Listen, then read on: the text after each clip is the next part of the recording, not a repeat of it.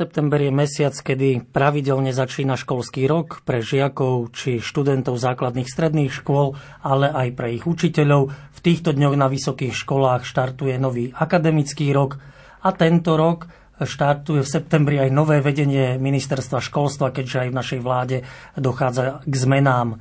V dnešnej relácii sa preto budeme venovať školstvu, aká je jeho koncepcia, sú v ňom veci, ktoré sú nefungujúce, alebo naopak, či sú aj také, ktoré fungujú.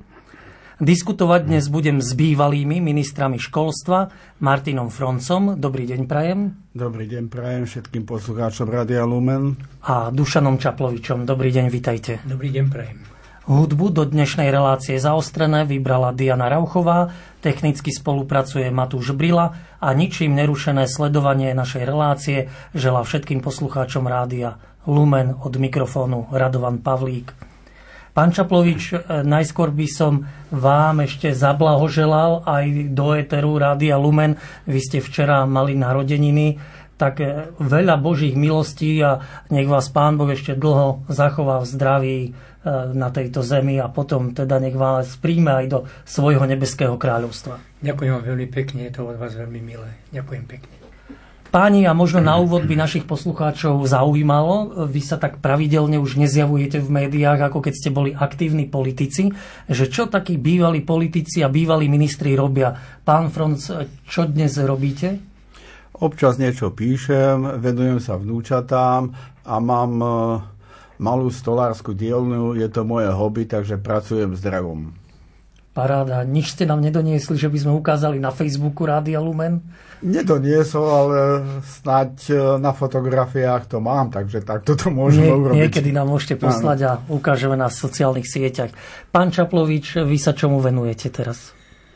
No, ja som všetko položil bokom a, a samozrejme aj politiku veľmi vnímam ju ako nejaký fanúšik, ale vôbec niekedy do toho ani nezasahujem a radšej niekedy ani nepočúvam. A čo sa týka mojich osobných záležitostí, tak venujem sa písaniu. Píšem na svojom počítači svoje spomienky od narodenia a už som sa dostal do roku 2011, takže už pomaly budem končiť.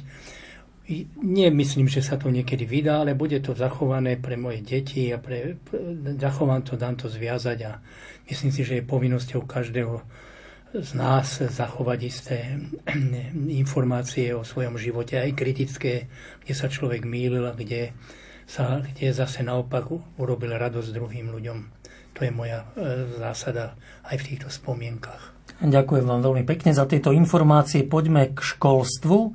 Dá sa povedať, že každý minister školstva, keď prichádza do svojej funkcie, zvyčajne na začiatku volebného obdobia, prichádza s nejakou svojou koncepciou.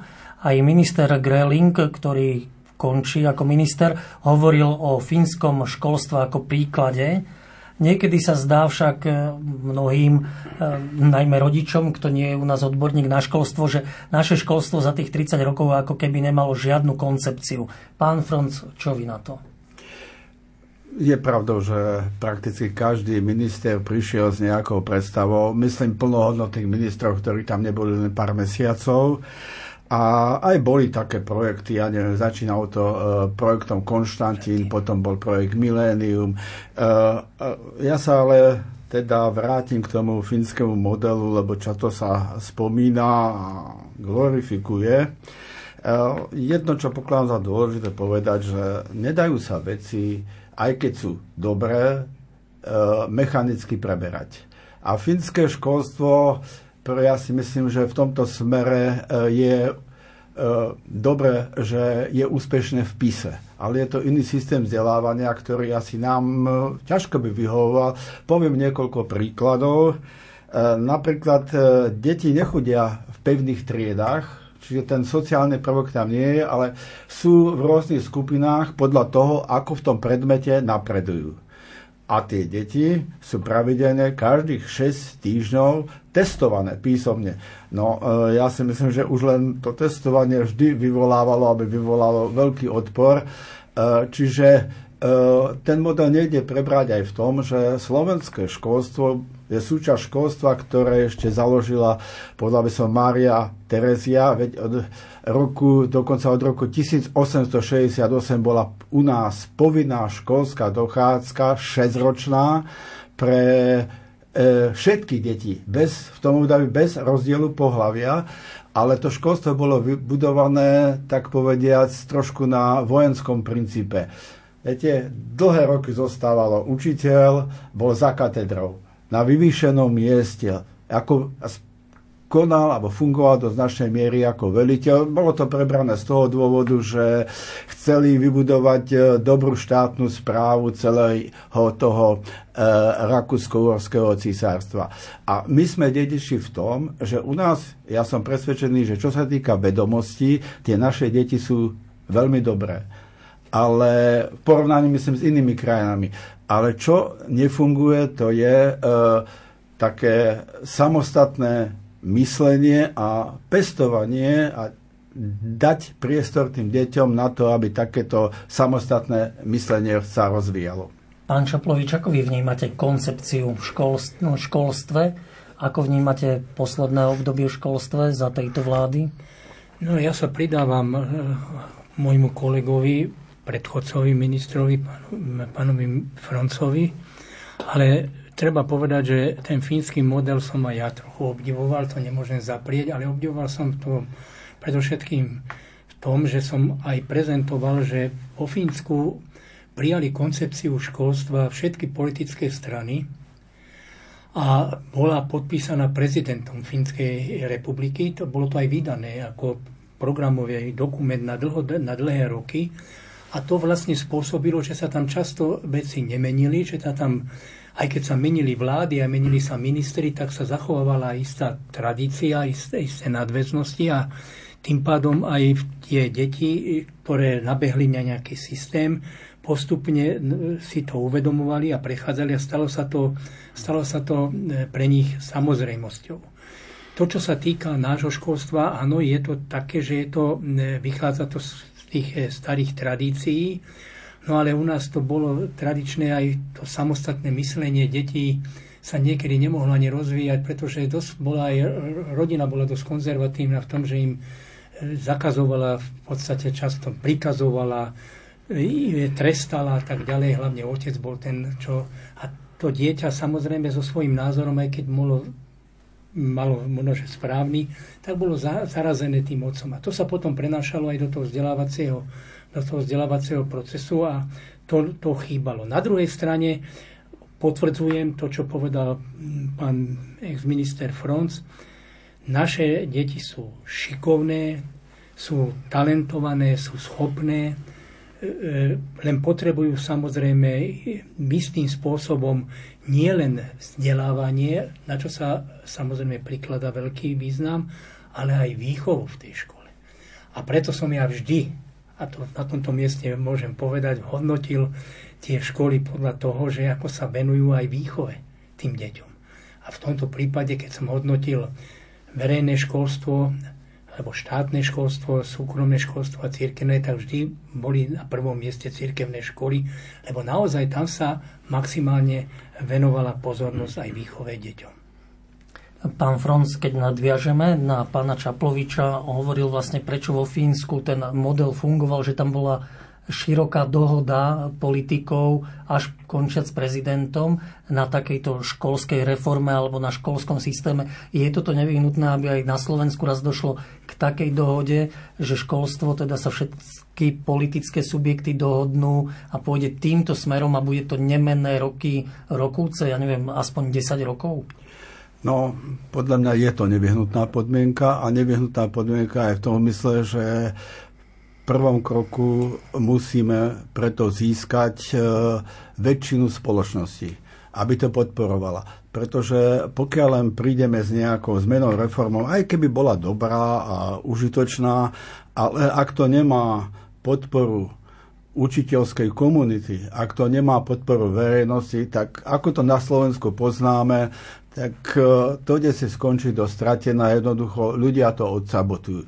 Toto je potrebné, žiaľ Bohu, na Slovensku mnoho rokov funguje všetko tak, že tak povediac každý na svoje triko a k dohodám nedochádza. Ja uvedem jeden príklad. Celý čas svojho politického pôsobenia som chodil za ministrami zahraničia, že by sme mali mať základný dokument, kľúčový, čo sa týka zahraničnej politiky. Nikdy sa to nepodarilo, nikdy sa to nestalo. Preto som dokumentoval, že napríklad vo Veľkej Británii také, čo si existuje, kde sa dohodli eh, laboristi s konzervatívcami a jednoducho majú v niektorých tých zásadných veciach spoločnú politiku a tej sa držia a tá sa nestáva a to je aj prípad školstva, že sa to potom stáva e, záležitosťou politického boja a to je zle. Čo by sme, pán Čaplovič, mohli považovať za reformu v školstve, aby, aby to bolo také podstatné, ktorá by nasmerovala nánovo to naše slovenské školstvo? No to, ja som nikdy, ja som už, Peter, to slovičko reforma už za mojich čias bolo v podstate tak dehonestované a keď si niekto povedal, že ide robiť nejakú reformu z ministrov, tak samozrejme nielen rodičia, ale aj učiteľia sa, sa im ježili vlasy, že čo to zase bude za múdrosti, ktoré vymyslia na tom ministerstve školstva. Ja skôr som hovoril o modernizácii e, školstva a modernizácia školstva spočíva v tom, že uchovávať isté tradičné hodnoty s tým, že reaguje na konkrétne výzvy, ktoré sa objavujú ten svet sa mení, aby na to vedelo to školstvo reagovať. Podľa mňa je veľká, e, veľká povinnosť e, pri tej, e, pri tej modernizácii školstva začať u pedagogických fakult, pretože my potrebujeme aj vychovávať učiteľov na túto dobu a na tieto zmeny, ktoré prichádzajú. A nie vždy, nie vždy, ospravedlňujem sa, sa to darí, pretože na tie pedagogické fakulty odraziať sa aj na tie sociálne možnosti učiteľov, ktoré majú aj finančné. Často chodia e, deti, ktoré povedia si, že mám nejakú vysokú školu, ale potom samozrejme nejdu tam z presvedčenia, že chcú učiť a že by radi učili.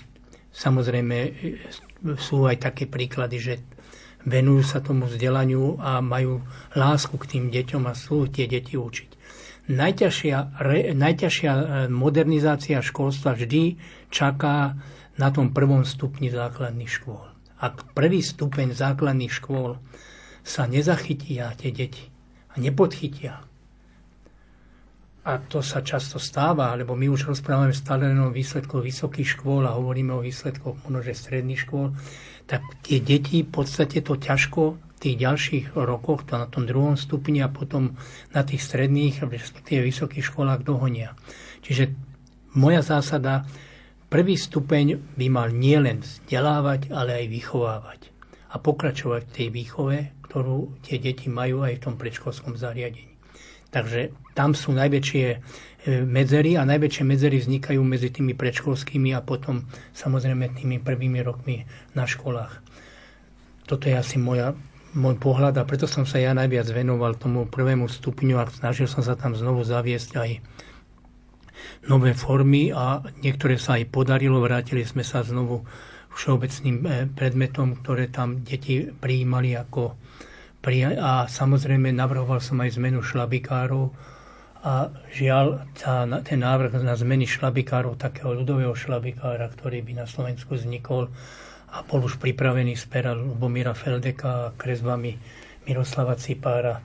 Neprešiel, pretože tá, tie skupiny okolo vydávania e, našich učebníc, ktoré, tam, ktoré pôsobili nielen na ministerstve, ale aj okolo ministerstva, to tomu zamedzili, pretože povedali, akýto ľudový švábikár, tie deti potrebujú niečo moderné. Ale čo je moderné dnes? Pán Franz, váš pohľad na školstvo, jeho koncepciu či reformy zmeny potrebné zmeny? Musím povedať, že pán minister Čaplovič mi hovoril z duše, ja neverím na veľké reformy, že sa jednoducho čosi obrovské udeje a zmení. Jednak si treba uvedomiť, že existuje nejaká zotrvačnosť. Systém školstva je veľký. To sú stá tisíce žiakov, študentov a učiteľov, čiže to nie je len tak určite treba niektoré zmeny naštartovať, ale ten prvý krok by mal byť naozaj, čo sa týka prípravy pedagógov. Aj tým sa stotožujem s pánom kolegom, že ten základ vzdelávania, to najdôležitejšie ja vnímam takisto na tom prvom stupni. To je jedna vec. Druhá vec, ktorú by som rád povedal, že uh, ja, ja sa uh, domnívam, že treba robiť krok po kroku a reagovať na aktuálne problémy. Pozrite, pozrite sa, uh, keď som nastúpil, zistil som, že na stredné školy sa dieťa mohlo prihlásiť len na jednu školu a potom mu zostalo to, že mohol ísť na uh, tom náhradnom termíne dievčata baníka, murára, a po, lešenára a podobne. Tak som zaviedol, že sa môžu prihlásiť na dve, vysoké ško- na dve šk- e, stredné školy, jedna vysnívaná a druhá realistická. Myslím, že to pomohlo a takisto je veľa vecí, ktoré treba riešiť. E, stále hovoríme o probléme s lekármi. Máme málo lekárov, ale a teraz poviem to, čo si myslím, že bolo dobre aj v minulom režime, že existoval systém rôznych e, podnikových štipendií. Prečo by štát nemohol urobiť systém, že zavedie štipendia pre tie odbory, ako sú lekári, povedzme informatici, kde je nedostatok, s tým, že bude dostávať počas štúdia financie a zaviaže sa istý počet rokov, že tu odpracuje.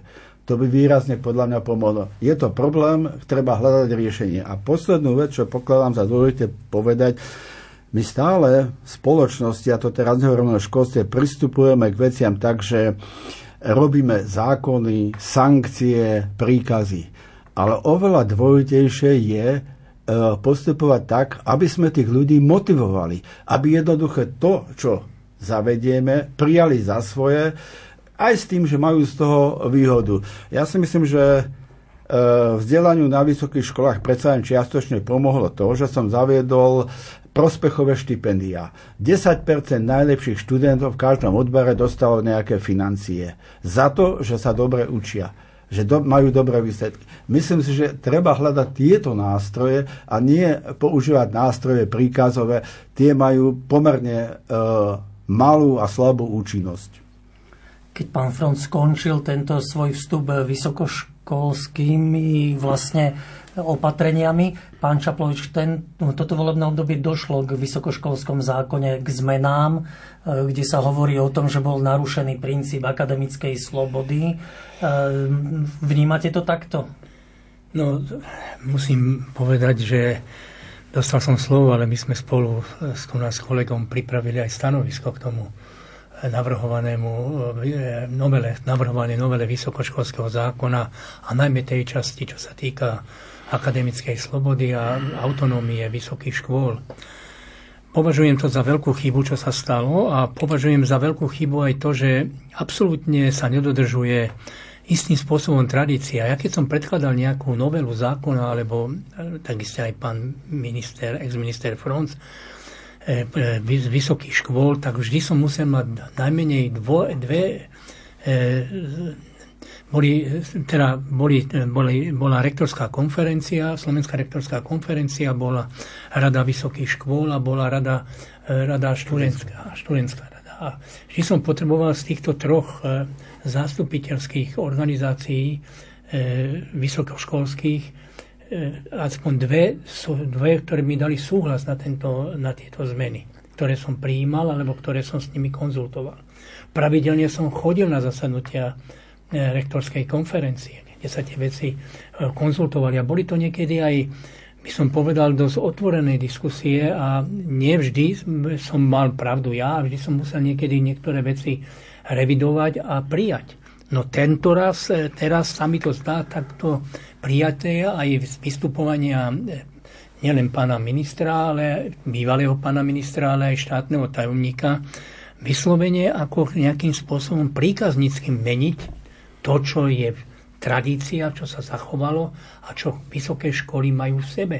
Tú samozprávu, tú autonómiu, to rozhodovanie, to vnútorné rozhodovanie. A nestále im pripomínať, že dostávate peniaze od štátu a musíte robiť to, čo chce štát. To nie je pravda. Všade v zahraničí, keby si trošku otvorili oči, ľudia, ktorí to pripravovali na ministerstve a ktorí pritakávali týmto zmenám, ktoré sa uskutočnili, by videli, že to školstvo má isté autonómne postavenie a že ten rektor vysokej školy tá, e, tie orgány vysokej školy majú svoje postavenie, do ktorého ten štát nikdy a nie, nikdy nezasahuje. Toto, čo sa deje teraz, sa stalo to, že sa veľmi poškvrnila táto autonómnosť vysokých škôl a považujem to za veľké negatívum e, ministrovania pána ministra Grelinga. Môžem na to zareagovať, pretože pokladám to za veľmi vážnu tému.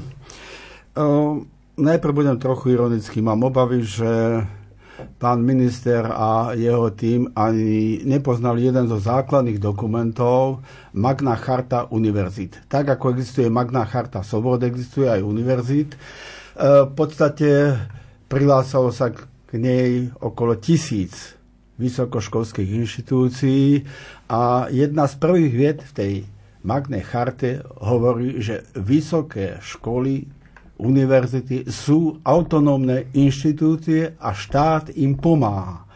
Ale prosím vás, to je tak trochu ak, e, americký model, podľa mňa, kde existujú správne riady, ktoré riadia tie vysoké školy. Len treba vedieť jedno, že v Spojených štátoch z tej správnej rade, rade sú často ľudia, ktorí sú de facto akcionári. Oni vložili do tej školy svoj nemalý majetok a preto sa správajú ako akcionári. A pritom nechcem, aby sme to preberali, pretože v Spojených štátoch je asi 2000 vysokoškolských inštitúcií a z toho viacere z nich nemajú ani úroveň našej strednej školy. Tam je to postavené nie, že všetci musia dosiahnuť istú úroveň tí študenti, ale to postavené na tom, že ten je lepší a na základe svojho mena, že je výborná tá vysoká škola, tí ľudia sa uplatňujú. Ale jedno ešte podstatné, čo vidím, prečo vôbec tie akademické slobody si dôležité existujú. To je historická záležitosť, keď e, v 15. 16. storočí, presne si nepamätám, bol zápas o Parísku univerzitu. Jednoducho panovník si ju chcel vo Francúzsku podriediť. Vtedy bol hierarchický systém, posledné slovo mal pápež, to bol Gregor IX, ktorý povedal nie. Treba zachovať aj akademické slobody. A prečo boli dôležité? Pretože na tej akademickej pôde má právo na existenciu aj milný, aj zlý názor a ten sa vlastne istým spôsobom poráža argumentami. A všimnite si, keby toto nebolo, toto je priestor na univerzitách. Ako to funguje u nás v spoločnosti a v politike? Keď niekto vysloví nejaký názor, príde s myšlienkou, zákonom alebo niečo podobného politik, tak e, neargumentuje sa ani tak proti jeho myšlienke, ale jednoducho degraduje sa a poníži sa osoba nositeľa. Nie myšlienka, osoba, lebo je to, ja neviem, takýto darebá, korupčník a toto urobil a hento urobil. Jednoducho takto to nemôže fungovať. A ten akademický priestor aspoň kde si vytvára čosi tak, že je tam voľná diskusia a len v tej slobodnej diskusii sa tríbia názory a dá sa dosiahnuť progres. No, mohol by som na to ešte jednu takú poznámku. Ja e, potvrdzujem to, čo hovorí pán e, kolega. Ja som e, v tom svojom období bol dvakrát s rektormi na zahraničnej ceste. Raz som bol v Izraeli a druhýkrát som bol v Spojených štátoch amerických. A keď sme boli v Spojených štátoch amerických, tak som tam bol s dvoma rektormi Univerzity Komenského, profesorom Mičietom a Univerzity e, Pavla Jozefa Šafárika z Košíc. A naštívili sme aj Chicagskú univerzitu. A tam sa musia tie oči otvoriť. Tam som sa pýtal, že kto postavil takúto avlu, kto postavil takéto celú tú fakultu, kto to vybudoval, lebo z Čikeckej univerzity pochádza množstvo nositeľov Nobelových cien, hlavne v oblasti ekonomiky a finančníctva. A mal som jednoduchú odpoveď. Toto sú všetko naši žiaci, ktorí boli úspešní v biznise a vložili obrovské prostriedky ako vďaku za to, že mohli vyštudovať na našej škole, vložili tie prostriedky do, tých, do našej školy, aby sa mohla ďalej a ďalej rozvíjať. Lebo tešili sa z toho. A mohli byť samozrejme aj v tých správnych radách. Toto je ten podstatný, podstatný zmysel. Naši zástupcovia v správnych radách nie sú často odchovanci tej vysokej školy, necítia k tej vysokej škole a respektíve ani tej škole finančne, keď sú aj povedzme podnikatelia, nič nedali. Len povedzme tam zastupujú a už majú iné záujmy často, ktoré tej môžu tej vysokej škole alebo tej univerzite našej škodiť. Páni, našli by sme aj niečo dobré na našom školstve, v čom treba pokračovať, čo je príkladné, čo treba rozvíjať, pán Franz? No, ja sa búrim proti tomu, že častokrát zatracujeme náš vzdelávací systém a častokrát sa dočítame, ak sme v tomto smere katastrofálny.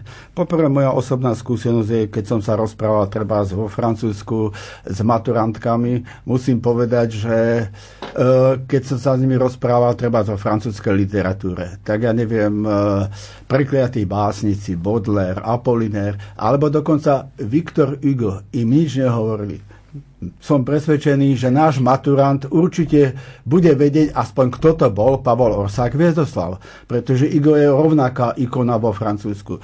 Čiže chcem povedať, že tie vedomosti našich detí nie sú zlé. Druhá vec, častokrát hromžíme na ten náš systém, ale málo kto vie, každý rok sa vydáva ročenka o vzdelávaní e, v Európe a v celom svete. A napríklad, čo sa týka absolventov e, stredoškolského vzdelávania, nehovorím, že majú maturitu, ale stredoškolské vzdelávanie podľa tej medzinárodnej klasifikácie, tak najviac je na Slovensku a Slovensku. Vyše 90 e, keď som bol minister, veľmi som začudoval, jak podporovali tzv. LLL, Long Life Learning, ako celoživotné vzdelávanie. Ale vtedy som zistil, že Portugalsku napríklad až polovica obyvateľstva nemalo ukončené ani základné vzdelanie. Čiže potrebovali si doplniť tak e, predsa si myslím, že ten náš systém nie je zlý, má kopu chýb, treba ho naprávať, ale rozhodne nie tým, že si myslíme, že prevrátime svet, ale krok po kroku. To pokladám za dôležité. A druhá vec, čo pokladám za veľmi dôležitú, naozaj sa pokúsiť v tej spoločnosti nájsť koncenzus a nepristupovať aj v dobrom. V tom zmysle napríklad, čo pokladám za jeden z dvoch najväčších problémov školstva, je to, že nemáme dobre urobené, urobený obsah vzdelávania, kurikulum. Ale tie pokusy boli. Boli vytvorené kurikulárne rady, schádzali sa, hľadali. Skončilo to tak, že matematik hovoril, že ja potrebujem vyššiu hodinovú dotáciu, lebo tam musí mať kombinatoriku Eh, Slovenčina hovorili, ja potrebujem vyššiu hodinovú dotáciu, to je viacej hodín za týždeň, no? lebo tam potrebujem mať nielen slovný, ale aj vetný rozbor.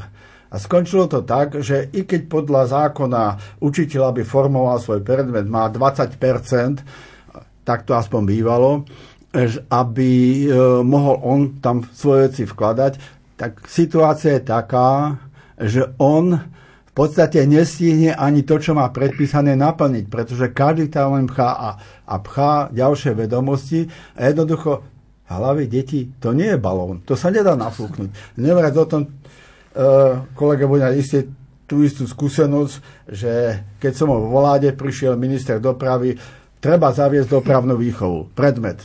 Prišiel Životné minister prostredie. životného prostredia, treba zaviesť výchovu k životnému prostrediu. Potom prišiel ďalší, kto povedal, treba zaviesť e, výchovu k európskemu občianstvu.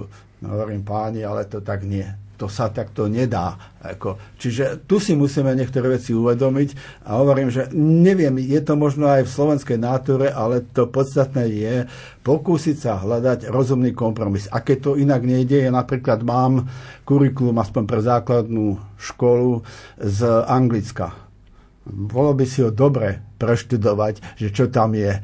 Tie hm. požiadavky sú podstatne menej, menšie a je povedané v podstate to, že toto musí splniť každý a lepšia škola toho urobí viacej. K tomu by to malo viesť. Pán no, toto to, to, to je to, čo som aj ja podporoval, tú štandardizáciu vzdelávania. A zase opaku, zopakujem príklad, keď som bol v tých Spojených štátoch amerických, zúčastnil som sa tam konferencie učiteľov v Chicagu z okolností A tam sa riešili takéto veci, hlavne na tých základných školách, lebo vieme, že to americké základné školstvo je oproti slovenskému základnému školstvu ďaleko, ďaleko zaostalé. Naozaj tie výsledky nie sú dobré a to treba priznať. A oni preto prišli a najmä to bolo za e, prezidenta Obamu, ktorý tvrdil, že musíme zaviesť štandardizáciu vzdelávania, že to minimum, čo by mal každý žiak jednotlivých predmetov, ktoré sú vyučované tom ktorom ročníku, ovláda to minimum, ale nepre, nepre, nepredspať ho množstvom na, nových a nových informácií, ale to základné, ktoré hovoria, čo máš, že toto je to, čo môžem postúpiť, že ten žiak by to mal ovládať. To ostatné, čo získa, to je plus. A to je to, že ktorého robí, že je, ešte, že je lumenom tej triedy, že je, že, že je špičkou, že patrí do, medzi tých lepších. Ale tá štandardizácia je veľmi dôležitá. A druhá vec je stratifikácia školstva. Poliaci to urobili e, v roku, okolo roku 2000, urobili obrovskú reformu, teda, tak nazvali to vtedy reforma. Podobne to robili aj Estonci, tú stratifikáciu. A tú stratifikáciu školstva dohodli na dlhé a dlhé roky a istým spôsobom sa nič nemenilo. Stále nejaké zmeny, raz sa presúvali predmety z 5. ročníka do 6. a to, to, to je u nás, je to také typické, často tak sa uvažuje, ako povedzme tí experti, ktorí robia pri školstve, niečo si vymyslia.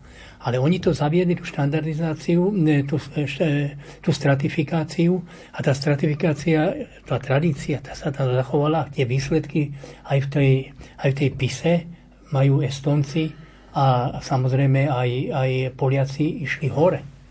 Pre, to je veľmi dôležité, lebo oni napríklad, vieme, že v Polsku začínajú 7, 7 roční idú do prvej triedy. Podobne to je aj vo Fínsku. A zhodnotili, ja to netvrdím, že by to nemohlo byť, ako je to u nás, ale nemenilo sa. Kedysi a za e, Československa, ale aj po zmene režimu, sa bola ešte zachovaná e, prvý stupeň 1 až 5. Ja som to považoval za, považujem to stále za dobre, pretože deti potrebujú zrieť. A v tom piatom ročníku sú už potom trošku vyspeli a vedia sa už potom definitívne rozhodnúť, ktorou cestou budú kráčať. Čiže toto nám chýba a možno, že, možno, že by sme sa mali, nie že vrátiť k niečomu, ale mali by sme e, poznať, eh, hovoriť o, o zmenách v našom školstve na základe toho, čo sa deje v susedných štátoch, ako to realizujú a majú isté skúsenosti dokonca aj v Českej republike, v Rakúsku a tak ďalej a majú výsledky veľmi dobre. Poučiť sa od susedov, nehambiť sa za to, že niečo aj prebereme, ale uchovávať tú tradíciu, tie skúsenosti, ktoré máme a tie kladné veci ďalej rozvíjať a naopak neničiť. My máme úžasnú vlastnosť na Slovensku. To, čo je dobré, to, to väčšinou reformujeme a likvidujeme. A to, čo je zlé to zo zahraničia, to preberáme ako nejakú vynikajúcu reformu a implantujeme ju do nášho systému, kde to absolútne nie je možné realizovať a potom to spôsobuje tie veľké traumy našim deťom a našim učiteľom, ale aj ich rodičom. Ex-ministri školstva, pán Čaplovič, pán Fronc, diskutujú dnes v štúdiu Rádia Lumen v relácii zaostrené a ešte sa do diskusie vrátime po pesničke.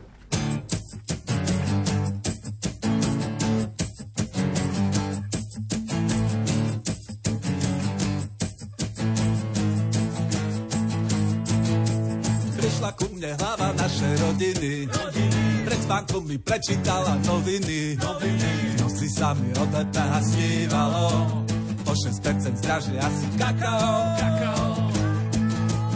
Kolektív ma zatiaľ školke neprijal, neprijal. Vysvetliť si vôbec nevie tento jav, tento jav. Možno preto, že sa nehrám na hada Takéto hry fakt psychicky nezvláda, nezvláda.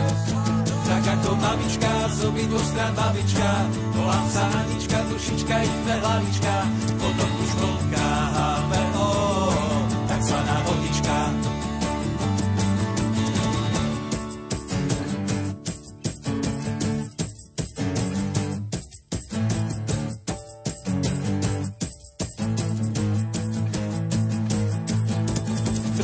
Prišla mamka so slovníkom cudzích slov. cudzích slov. Podľa nej je zlatá rybka investor. investor. Stále keď ma do postelky uloží, zaželá mi plné glukózy tak ako mamička, z obidvoch strán babička. Volám sa Anička, dušička, iné hlavička, potom už vonká HVO, tak takzvaná vodička. Mamička, z obidvoch stran babička, volám sa Anička, dušička, dve hlavička, potom už vlhká HVO, takzvaná vodička. Tak čo, deti? Je na Slovensku školstvo priorita?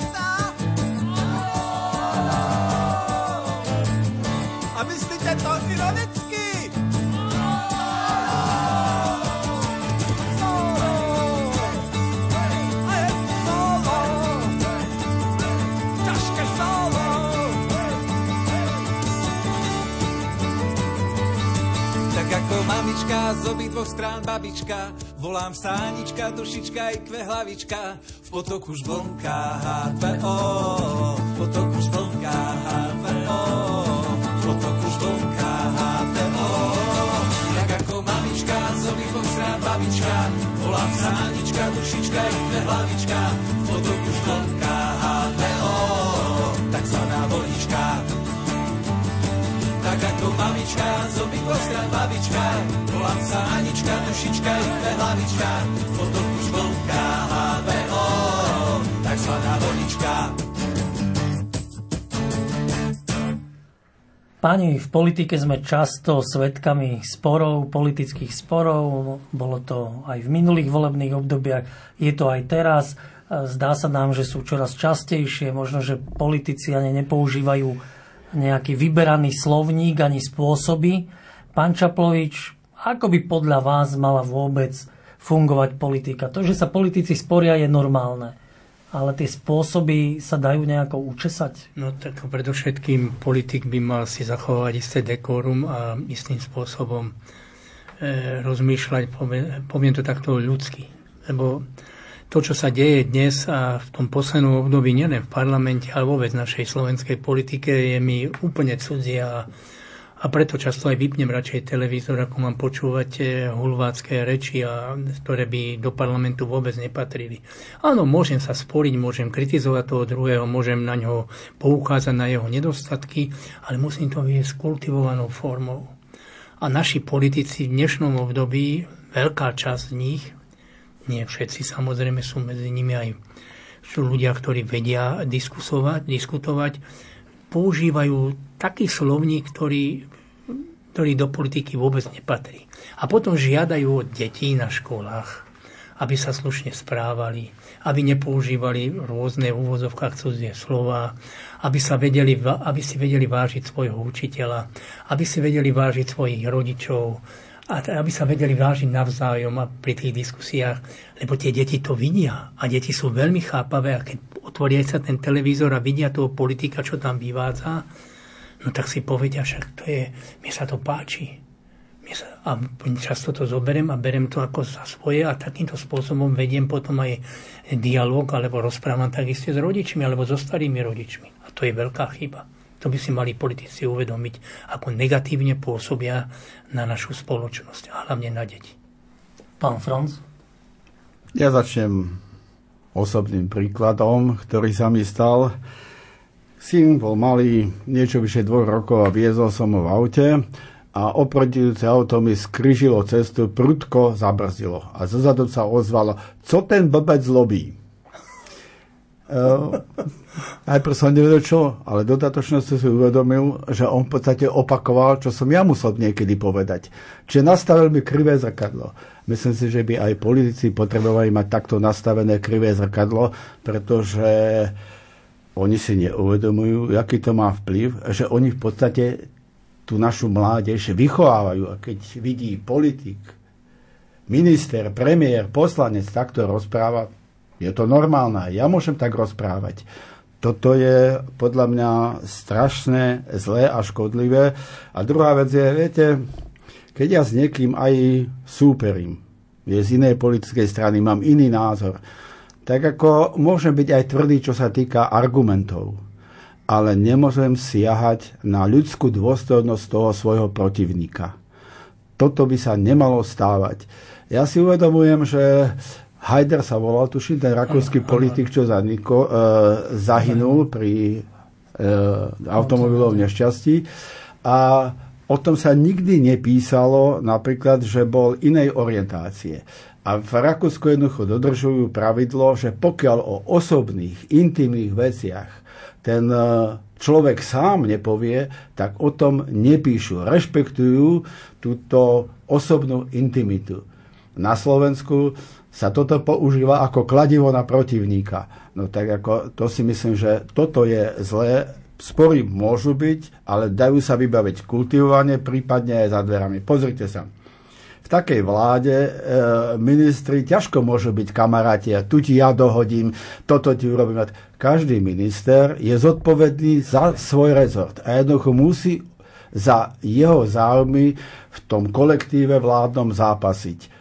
To je prirodzené, že vznikajú spory, ale tie spory sa dajú riešiť kultivovanie a za zatvorenými dverami, tak toto poviem, mesto toho, aby jednoducho traumatizovali celú spoločnosť. No, ako bolo pre mňa ťažké, keď som bol vlastne výkonný žurnalista a mal som hľadať tie spory aj vo vašich stranách, ktoré ste zastupovali, že ako ťažko sa mi získavali o tom informácie, lebo naozaj dialo sa to najmä za zatvorenými dverami, čiže je to podstatné, alebo pán Čaplovič, ľudia nemusia vedieť o tom, o čom sa politici sporia. Podstatné je skôr, aby vedeli dohodu, že to upokojuje potom tú celú spoločnosť sporiť sa je možno, aby tu ľudia videli, ale musíme sa sporiť kultivovanie na, na verejnosti. To je podstatné, to si musíme uvedomiť. A tie spory, čo sú povedzme vo vnútri tých poslaneckých kluboch alebo v tých politických stranách, v tých centrálach, to má zostať medzi vo vnútri v tých politických stranách a s tými výsledkami tých e, e, výsledkami by mali až prestúpiť pred verejnosť a informovať ich. Viete, taká otvorenosť, to, to, to, to len môže škodiť, lebo aj v aj v tom politickom subjekte niekedy uletia slova a často aj nechutné slova a potom sa musí človek ospravedlniť. Ja sám som párkrát vystúpil aj v Národnej rade, ale nie takým hulváckým spôsobom a niekoho som možno, že krivo obvinil, ale hneď som si uvedomil a na tej istej Národnej rade som sa aj ospravedlnil. To bola moja podstata, že ja som... to musím potvrdiť. Ty si vystúpil voči mne a nebola to pravda, ale si sa jediný z politikov, čo som zažil, ktorý zareagoval neskôr tak, že sa verejne ospravedlnil. A verejne som sa ospravedlnil. A to a som si vážil. Áno, toto, som, toto považujem a toto musia si aj politici uvedomiť. A potom často svoje slabé vedomosti v tom, ktorom oblasti, v tom rezorte nenahrádzať krikom, nadávkami, ale dokázať, že ja tomu rezortu rozumiem a že chcem s tým rezortom niečo aj skutočne urobiť. A to, čo hovoril pán kolega ohľadom tých vnútorných vzťahov na tej vláde, áno, každý má svoj rezort, má svoj rozpočet a bojuje o tie peniaze. My sme najväčšie boje zvádzali vždy s ministrom financí.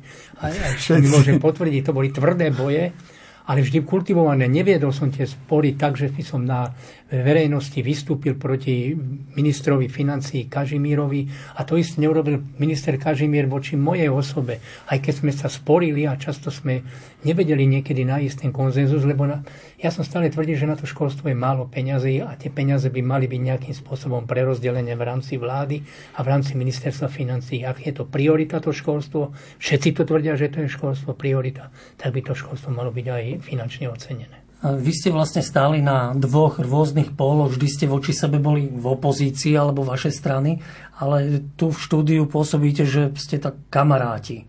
Čiže e, tak môžu byť politici, politici kamaráti alebo bývalí politici. Tak nech to poviem Martin, ale ja, ja, ja, mám, ja si sadnem s kýmkoľvek. Aj ten, čo ma urazí, a potom si s ním niektoré veci vysvetlím rád, ja sa neviem v podstate durdiť a neviem čo a potom robiť nejaké intrigy a za chrbtom niekoho podrážať. S Martinom sme, ale vôbec aj vôbec v politike. Ja som mal aj v KDH, aj v SDK, aj, aj v tých politických stranách, ktoré boli v Slovenskej národnej strane a tak ďalej. Som mal priateľov a mal som s ktorými som ľuďmi, ktorými som si rozumel, s ktorými som si rád sadol a s ľuďmi, ktorými sa nedalo ani posedieť, ale to som ani nevyhľadával na také posedenie. Ale ja si myslím, že politika sa deje aj trochu inde. Nie len tak, ako to ľudia vnímajú v parlamente pred e, kamerami, ale aj tak, že si dvaja politici aj z rôznych strán spolu sadnú ku káve a prorokujú niektoré veci a nájdu zhodu. Ja nechcem teraz ako sa vracať, vyťahovať, ale naozaj párkrát, keď si bol minister, sme sa stretli a dohodli sme sa na riešeniach, kde ja som ich nepredkladal, pretože to už je potom politický problém, keď to uh, opozičný uh, politicky predkladá, ale predložil to uh, pán minister Čaplovič ako minister a jednoducho bolo to v záujme veci. A to prišiel, je si, prišiel si za mnou na ministerstvo a my sme o tom na ministerstve otvorene o tých veciach hovorili. Tak čiže, by to malo byť. Čiže nie je to tak, že politik vo vláde je hm, tam len pre svojich voličov alebo pre ľudí rovnakého zmýšľania, ale treba v tej politike hľadať konsenzus. To je jedna vec a tu by som rád zdôraznil tú myšlienku, že keď sa niekto stane predsedom vlády, ministrom alebo významným verejným činiteľom, tak on nie je len pre tých ľudí, ktorí ho zvolili, alebo pre tú skupinu, ale on je, keď je ministrom, je ministrom pre všetkých. Ja uvedem zase jeden príklad. Eh, keď som podpísal zmluvu so Svetou stolicou o katolickej výchove. Ale ja som rovnakú identickú dohodu podpísal so všetkými registrovanými cirkvami, ktoré mali o to záujem, lebo aj také boli, že nie.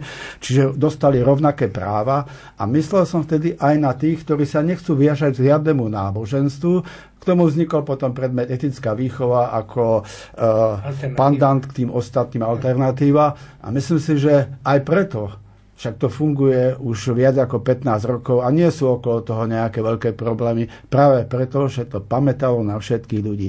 Čiže minister musí stále rozmýšľať v intenciách, že je ministrom pre všetkých obyvateľov, nie len pre tú jednu vybranú skupinu. Ja by som ešte jednu poznámku povedal, taký ten, keď hovoríme o Fínsku, tak budeme hovoriť o Švedsku, ja som bol párkrát vo Švedsku, ako aj minister, aj ako podpredseda vlády predtým. A tam sa mi zapáčilo to, že oni majú na školách, i keď majú oficiálne, v ústave majú ako evangelické náboženstvo ako uvedené, napriek tomu ho nepresadzujú v tom školskom systéme, ale naopak začali, zaviedli tam dejiny, výuku v rámci dejiny náboženstiev. A ja si myslím, že to by sme na Slovensku mali sa k tomu vrátiť. Samozrejme nevytláčať samostatnú cirkevnú výchovu, ktorú máme, ale dejiny náboženstve sú veľmi dôležité, aby tie deti pochopili, že e, aj ten buddhizmus, aj ten hinduizmus, aj, aj povedzme e, moslim alebo iné církvy, ktoré poznáme na svete, náboženstva, ktoré poznáme na svete, majú svoje hodnoty a treba sa k ním takto aj správať, keď prídu aj do zahraničia raz dospejú. A toto je veľmi dôležité, pretože ja stále tvrdím, všetci máme jedného spoločného Boha. Ďakujem veľmi pekne. Páni, obom vám ďakujem, že ste prišli do Bratislavského štúdia Rádia Lumen a diskutovali ste dnes e, spolu so mnou. Takže pán Čaplovič, pán Franc, ďakujem pekne. Niekedy znova dovidenia a do počutia. Ďakujem za pozvanie a teším sa na ďalšie stretnutie a pozdravujem. Ďakujem za pozvanie a prajem všetkým pekný deň. Do dnešnej relácie hudbu vybrala Diana Rauchová, technicky spolupracoval Matúš Brila a dobrú chuť k obedu a ničím nerušené aj ďalšie počúvanie Rádia Lumen vám všetkým praje Radovan Pavlík.